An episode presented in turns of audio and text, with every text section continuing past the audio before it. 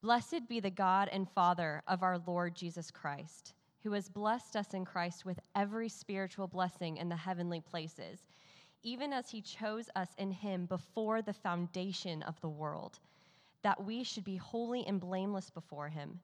In love, he predestined us for adoption as sons through Jesus Christ, according to the purpose of his will, to the praise of his glorious grace, with which he has blessed us in the beloved.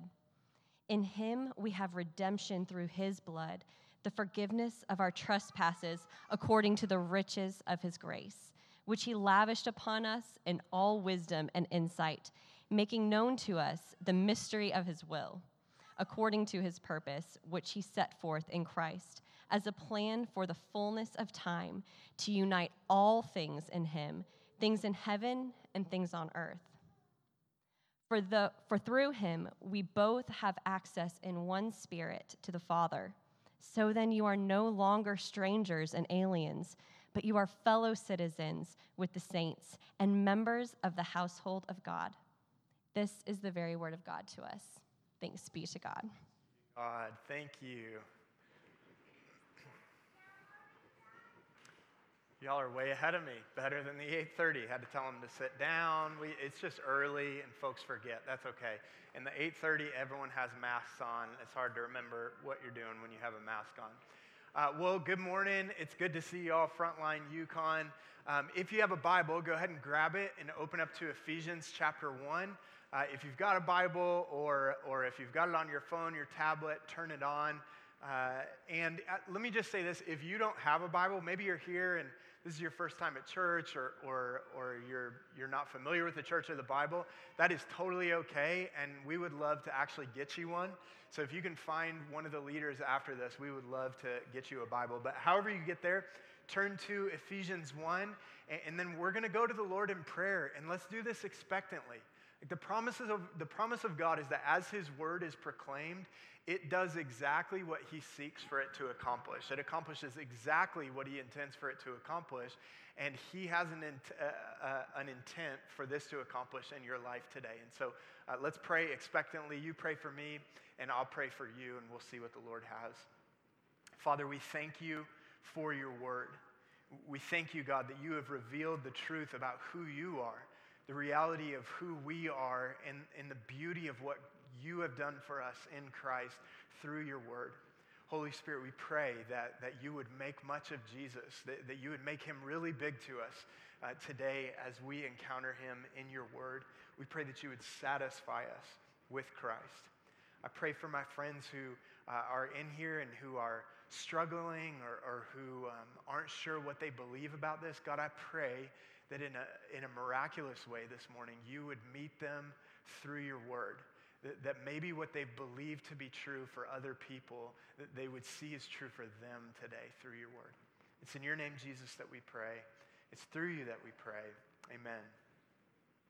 Well, uh, my name is John Murphy. For those of you who I don't know or haven't had the privilege to meet, uh, but for those of you who I have, you, you, know that if you ask me the question, hey, where are you from? It's often very difficult for me to answer that question, right? I'll, I'll be like, well, how much time do you have? And I, it, it, if I, I tend to like make jokes about it, but it does sometimes create me some, creating me some angst because I just don't know how to answer the question. And my dad was in the military. We moved around a fair bit. Uh, and, and, then I was in the military, and so the, the answer the Army would give me is home is wherever we decide to send you. And, and in a lot of ways, like that feels true, but it, it does create this angst. See, there's, there's a longing in me that isn't met in the way that I desire it to be met. Like there's a desire in me for, for home for a place and for a people. I, I want to think of, like, typically I think about how other people answer that question. I'm like, man, I would love to have grown up in the same house on the same street. And you're like, my dad was here and my granddaddy and his granddaddy before him. There's this longing for a, a place and a people, for family and home. You, see this longing actually in every, uh, not every country song, but all the good ones, right? So you got to indulge me a little bit. I love country, and when I say I love country, I mean typically pre like 1995 country, right? The good stuff. So think about this. The great John Denver in his classic Take Me Home Country Roads, sings, I won't sing. Country roads take me home to the place I belong. Waylon Jennings in his classic Luckenbach, Texas. Great song, though Texas isn't a great state. Let's go to Luckenbach, Texas with Waylon and Willie and the boys. Out in Luckenbach, Texas, there ain't nobody feeling no pain. Miss Dolly Parton, in her incredible My Tennessee Mountain Home, sings in My Tennessee Mountain Home, life is as peaceful as a baby's sigh. The great Johnny Cash in the little known My Old Kentucky Home sings, Oh, the sun shines bright on my old Kentucky home. Keep them hard times away from my door. Can you feel the like nostalgia and the longing and a bit of the manipulation in country music? Last and probably least, because it's the most recent country song Red Dirt Road by Brooks and Dunn. It's where I wrecked my first car.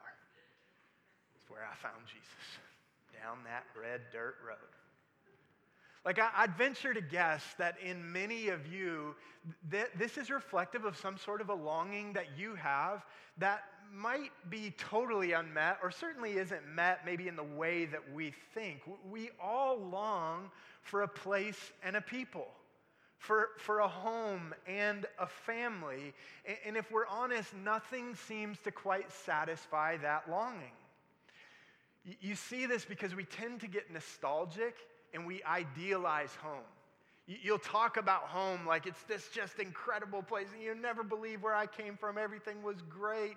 And then maybe as an adult, you have this experience where you go home and you're like, huh, it's not quite what I remember. Everything seemed a lot bigger when I was three feet tall, right? Like one of the places that we lived growing up, I thought as a kid, my backyard was this incredible magical forest. There was this big, beautiful river that went through it. And going back there as an adult, I'm like, there's like 20 trees back here and a pretty gross creek that actually judged my parents that they let me go wander and wade in that. That is not what I thought it was, but I tend to idealize it. Oh, that place was so incredible. It's because in all of us, there's a longing that is unmet, a longing for a home and for a family. A few weeks ago, we started this series called Metaphors for the Church. What we see is that Jesus answers the two great questions that you and I have Who am I? And what's my purpose? Who am I and what do I do? And he answers these questions through giving us these pictures, giving us these metaphors for what the church is, his people. And so we saw that the church is the bride of Christ. We saw over the past couple weeks that the church is the body of Christ. And today we'll begin looking at this metaphor that the church is the family of God. The church is the family of God. So, two parts for the sermon today. The first is I want you to see that we were created for something different than what we experience. Then the second is I want you to see God's work to bring us home and to give us a family. So, that first part, we're created for something different than what we experience. The Bible begins with family and home with this perfect place. And the Garden of Eden at the beginning of the Bible is so much more than just a place, it is a home that God shaped and created with so much love and intent. And then He creates Adam and Eve, He makes them family, and He brings them to this perfect home that God has created for them. We see in the Garden of Eden that Adam and Eve, they walked perfectly with God. They had a unique relationship with God, and they walked perfectly with each other. Adam and Eve were family, God was their father, and Eden was their perfect home. If you're not familiar with the story of the Bible, in Genesis 3, all of that is wrecked. All of that comes undone. Adam and Eve decide together that they're going to rebel against God, really, that they know better for their lives uh, than what God knows for their lives. Right? If you're a kid in here, maybe you've got rules from your parents, and, and, and these rules, you, you often think, like, I think I know better than my parents do. They're kind of old fogies, they're not that wise.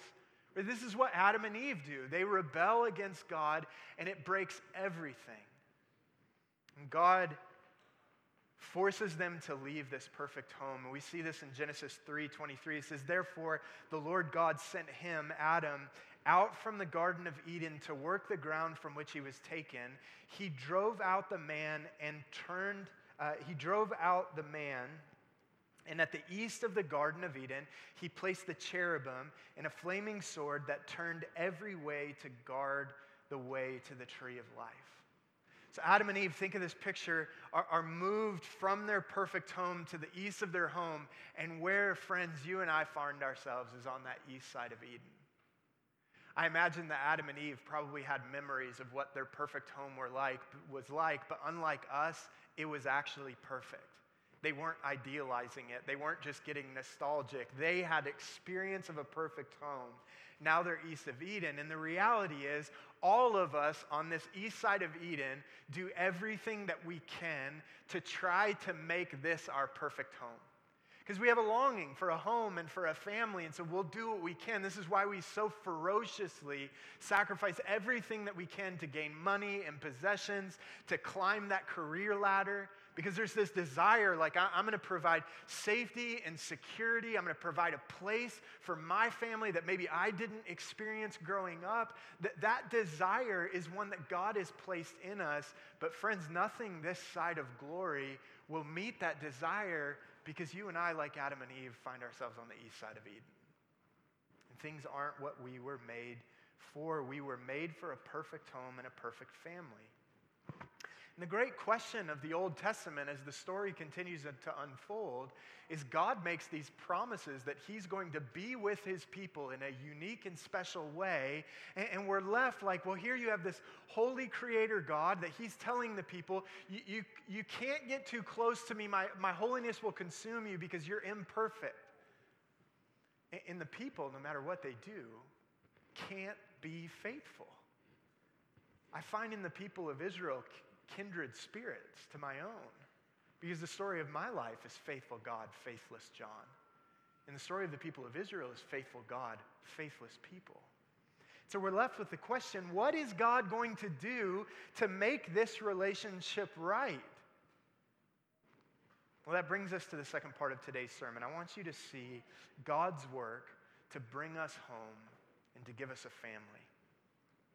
God the Father send God's, sends God the Son to rescue his people and to bring us home, to bring us into his family. This is what uh, the Apostle John, as he writes the good news about the life and ministry of Jesus in, in uh, the, the Gospel of John, he says this right at the very beginning, like he wants us to know from the very beginning what's going on.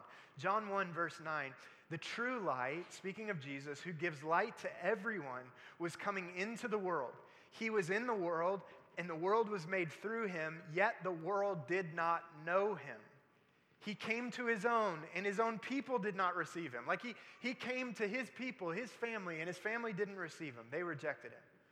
But to all who did receive him, who believed in his name, in the name of Jesus, he gave the right to become children of God, who are born not of blood, nor of the will of the flesh, nor of the will of man, but of God. God the Father sends God the Son to rescue his people and to bring us into the family of God. This is in the text that you heard read earlier in Ephesians 1. This is what Paul is trying to help the church understand. He's writing to this church and he, wants them to know all that the triune God, the Father, the Son, the Spirit, has done in eternity past to bring them into the family of God. And so he just begins this really long run on sentence where he's, he's expounding these blessings. Look at Ephesians 1, verse 3. He says, Blessed be the God and Father of our Lord Jesus Christ, who has blessed us in Christ with every spiritual blessing in the heavenly places. You're blessed by the Father through the work of Christ. What Paul wanted the church to get and what he wants us to get, church, is that the blessing of God is upon you. Like every spiritual blessing, not a few, not some, not just as many as you can handle, all of them are given to you in Christ. God is a father who doesn't hold back at all. He continues on in verse 4 and says, Even as He, God, chose us in Him before the foundation of the world, that we should be holy and blameless before Him. In love, He predestined us for adoption to Himself as sons and daughters through Jesus Christ, according to the purpose of His will, to the praise of His glorious grace, with which He has blessed us in the Beloved.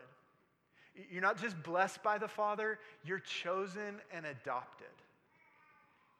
You're chosen and adopted. So think about this in Genesis 1.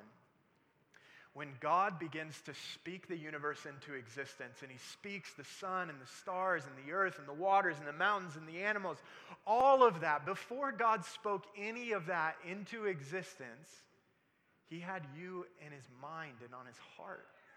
Like, that's unfathomable to me that God, in eternity past, knowing what a buffoon I would be, like knowing how I would blow it, how I would get it wrong, how I would be faithless, said, I'm making the decision because of my ferocious love that I'm going to set my love on you.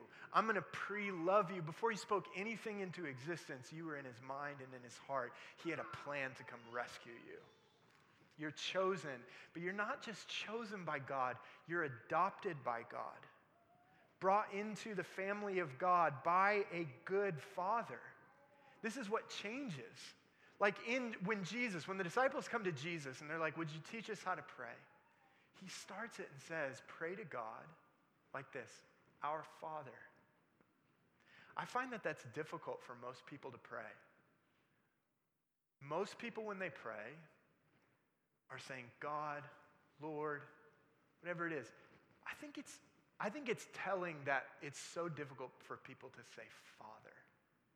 That's intimate. That's different. And that's what Jesus intended. He's saying, no, you can come through me, through your older brother, to God as Father.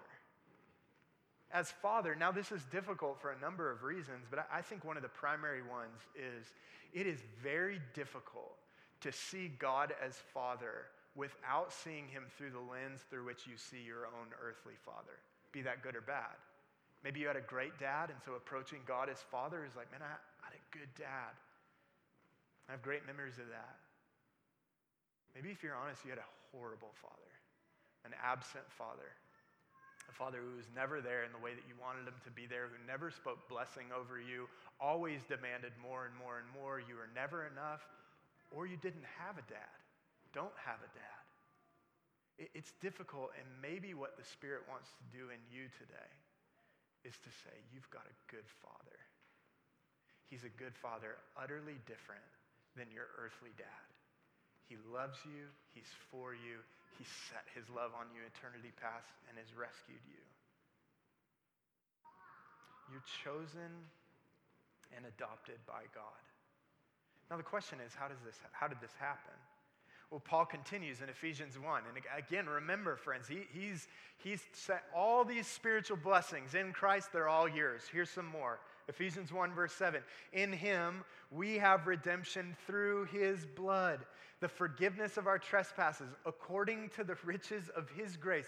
Our rebellion, just like Adam and Eve, is forgiven through Jesus Christ, through his blood, which he lavished on us, this forgiveness in all wisdom and insight, making known to us the mystery of his will according to his purpose, which he set forth in Christ as a plan for the fullness of time to unite all things in him, things in heaven and things on earth. You're blessed by the Father. You're chosen and adopted by the Father, and you're redeemed and forgiven by the Father through the work of your older brother Jesus. You're redeemed and forgiven. But think about this God decided in your slavery to sin and my slavery to sin to say, No, I'm going to rescue, I'm going to pay the price for your rebellion. You're redeemed and forgiven. That's how we're brought into the family of God through the finished work of our older brother Jesus. Now, think about this. It's not God coming and saying, Here's all that you need to do to show yourself worthy to be in my family. But isn't that how we often relate to God?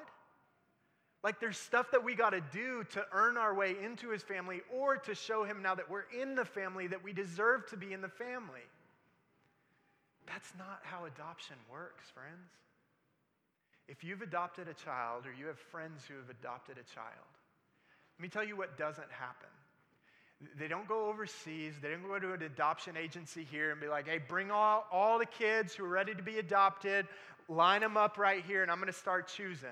This one, he looks like he could be a linebacker one day. You step forward.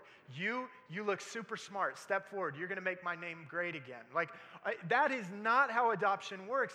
Adoptive parents love, pursue, set their, set their love and their eyes on. They sacrifice greatly for a child that they've never met. And in many cases, don't know if that child exists or not. That's how adoption works. God the Father, through no effort of your own, good or bad, sets his love on you and brings you into his family through the finished work of your older brother Jesus. Think about this. God the Father says to God the Son, Go get them. Go bring them home. They're mine. They're my children. Go bring them home. You are redeemed and forgiven. Flip over to Ephesians 2, verse 17. Paul says this, again, just expounding on the beauties of the gospel. He says, And he, Christ, came and preached peace to you who are far off, and peace to those who are near. For through him we both have access in one spirit to the Father. So then, hear this you are no longer strangers and aliens, but you are fellow citizens with the saints and members of the household or the family of God. You're brought into the family of God not as a guest, not as a slave, not as a servant, but as a son with all the rights of a son and a daughter, as an heir with Christ, your older brother. So when, I grew up, I'd often go into the homes of other friends. And, and you know this as a kid, there's always, and maybe you were this family, but like there's always that family that it seems like their door is always open, their fridge is always filled. They got treats that your parents won't even tell you exist. Dunkaroos, didn't find about those, out about those I was a teenager. go over there, they got pizza rolls, taquitos. This place is great. The bed that they throw on the floor is more comfortable than your normal bed at home. You're like, I want to be here. But the reality is, they're like, you're welcome here. You're part of the family. But you kind of exist there like, they're being really nice, but I don't really belong here. And they all know I don't belong here. That's not how it works in the family but I think that's often how we relate. That Jesus really came and there's other sons and daughters of God who are more important, and you're there because God's letting you be a part of his family. But everyone can kind of look around and be like, yeah, you don't really belong. That is not the heart of the Father for you. Friends, your heart may be cold to the Father, but his is not cold towards you. You've been brought into a family. I want you to pause for a second. I know we're uncomfortable with awkward silence, but maybe we need a bit. Think about this. Let it sink, maybe from your head down into your heart. Through the work of Christ, God is your Father. Jesus is your older brother. You have a family. You belong if you're in here and you would say, I, I don't know how I feel about all this, I'm, I'm drawn to it, but I'm not sure I'm there. Maybe you would say, I, have got some doubts, or you would say, I'm, I'm a seeker, I'm trying to figure it out, but I just don't know. The longing of your soul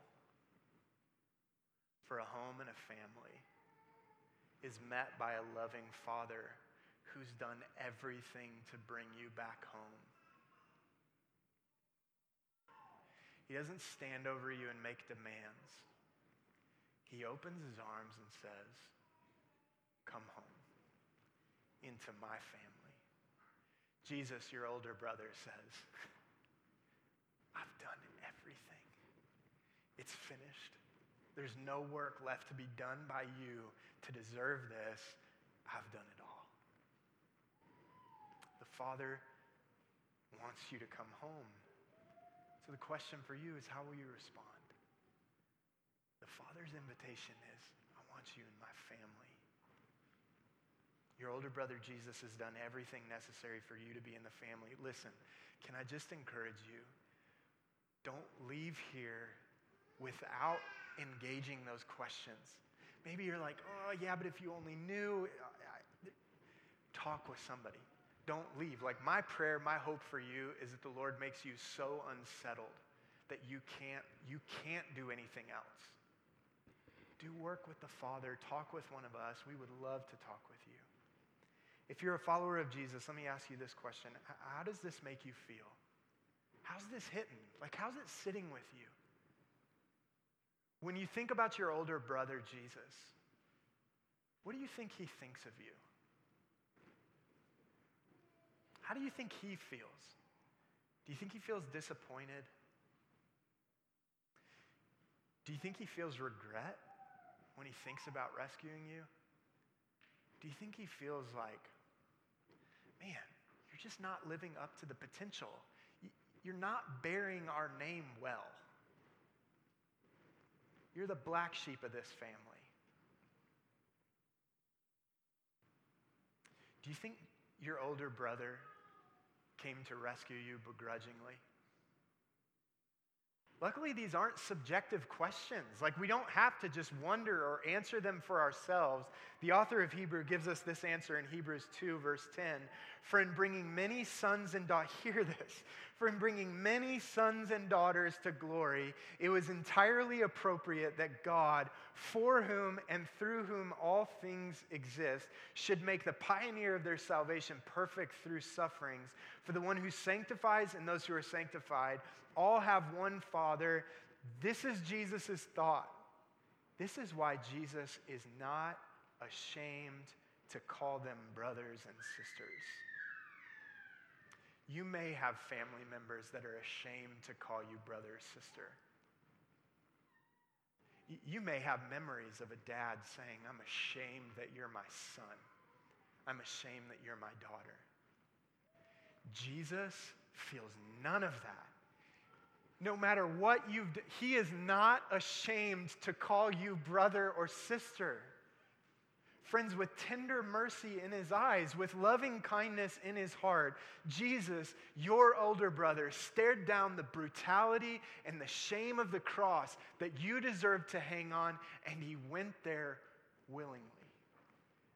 Joyfully, for the joy set before him, scripture tells us, he endured the shame to rescue you and, to, and me, to bring us home, and to give us a family. And his message to you today is you're home. You have a family. You're wanted. You're called by name. You belong. Church, we are the family of God. Jesus, thank you. There aren't words to express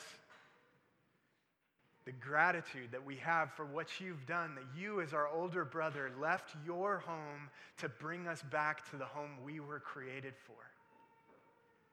Spirit, I pray that by your work, these truths might knead themselves into our very being, that they wouldn't be just things that we know to be true in an ethereal sense, that, but that we would have an experience of what it means and what it feels like to be your children.